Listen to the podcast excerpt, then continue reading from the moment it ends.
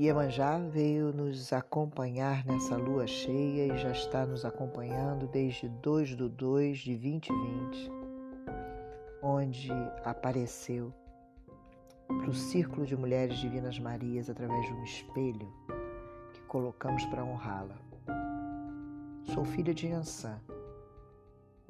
E hoje vislumbrei, vislumbrei um conto lindo aonde a deusa das divinas Marias, uma lenda de tocar o coração, pelo menos o meu, portanto que me entrelaça, Yansan e Emanjá.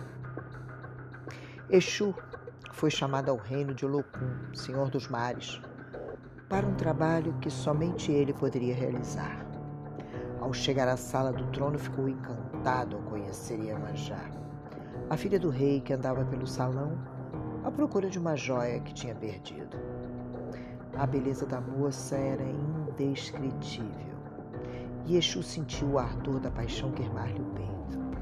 Saiu determinado a cumprir a missão e voltar o quanto antes para pedir a mão da princesa. Nunca ele fora tão rápido no cumprimento de uma tarefa quanto naquela. Em dois dias estava de volta, representando as provas do sucesso da empreitada. Olocum ficou contentíssimo e ofereceu ao rapaz as maiores riquezas. Mas ele foi inflexível. A ele somente interessava casar-se com Iemanjá. O monarca ficou extremamente irritado com tamanha audácia e mandou-os que os colocassem para fora dos seus domínios. Exu jurou vingança. Nunca ninguém o tinha tratado daquela forma e não engoliria tal desfeita tão facilmente. Durante semanas, nada mais ele fez a não ser arquitetar um plano para raptar a doce princesa. Certa manhã, Iemanjá, com um imenso séquito, passeava pelas areias da praia quando um imenso buraco se abriu a seus pés e a tragou para o seu interior. Foi tudo tão rápido que ninguém pôde fazer nada. A fenda se fechou como se ali nada jamais houvesse acontecido. Os escravos desesperaram-se, como contar ao rei o que havia sucedido. Certamente seriam mortos sem piedade. Não havia quem não conhecesse a fúria real. Pensando dessa forma, todos fugiram e nunca mais apareceram para testemunhar o ocorrido. Enquanto isso, nas profundezas da terra, Exu desvelava-se em carinho e atenção para ganhar o amor de Iemanjá.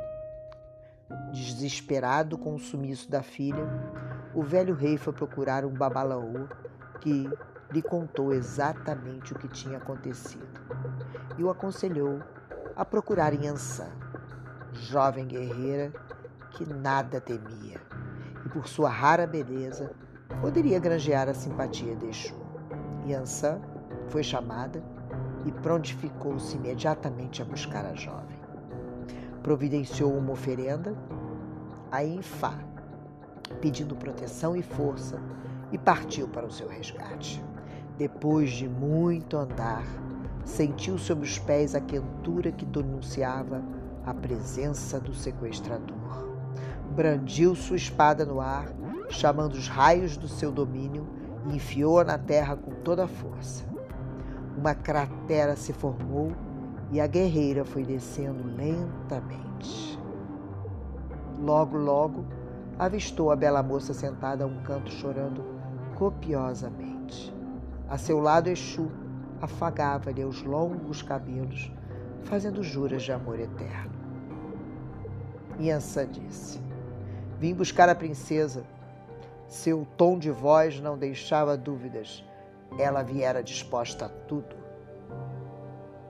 Como ouso invadir meu reino e ainda por cima ditar-me ordens? Disse Exu, gritando descontrolado. Minha princesa daqui não sai.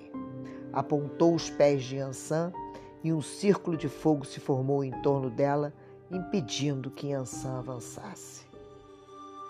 Yansan disse: Não discutirei com você. Peço a intercessão de Orunmilá para cumprir a missão para a qual fui incumbida. Raios começaram a se espalhar por todo o espaço. Uma ventania muito forte envolveu o corpo de Yansan, que assim chegou pertinho da moça que a tudo assistia, perplexa, Iemanjá. O homem foi jogado contra uma parede, atingindo pela violência do vento. Um redemoinho as envolveu, transportando-as para o reino de Olocum. O mar se abriu, dando passagem para um pequeno tufão cavalgado por Inhansã. Dos olhos do rei correram lágrimas de alegria e gratidão, quando avistou em meio ao tormento o rosto da tão amada filha. Iemanjá e Yansan tornaram-se amigas pela eternidade. Exu ainda está no interior da terra. Algumas vezes chora por uma, por uma praqueja contra a outra. Hoje, muitos terreiros cantam que em pleno mar havia duas ventarolas. E a essa história que se referem. Salve, salve, Iemanjá. Salve a grande Yansan. Salve a, a grande amizade que as uniu e o que elas significam na minha força, na doçura que eu consigo levar pelos ventos de Ansa. Eu sou Carla Gama, buscadora de mim e ativadora em cada uma de vocês da busca de si.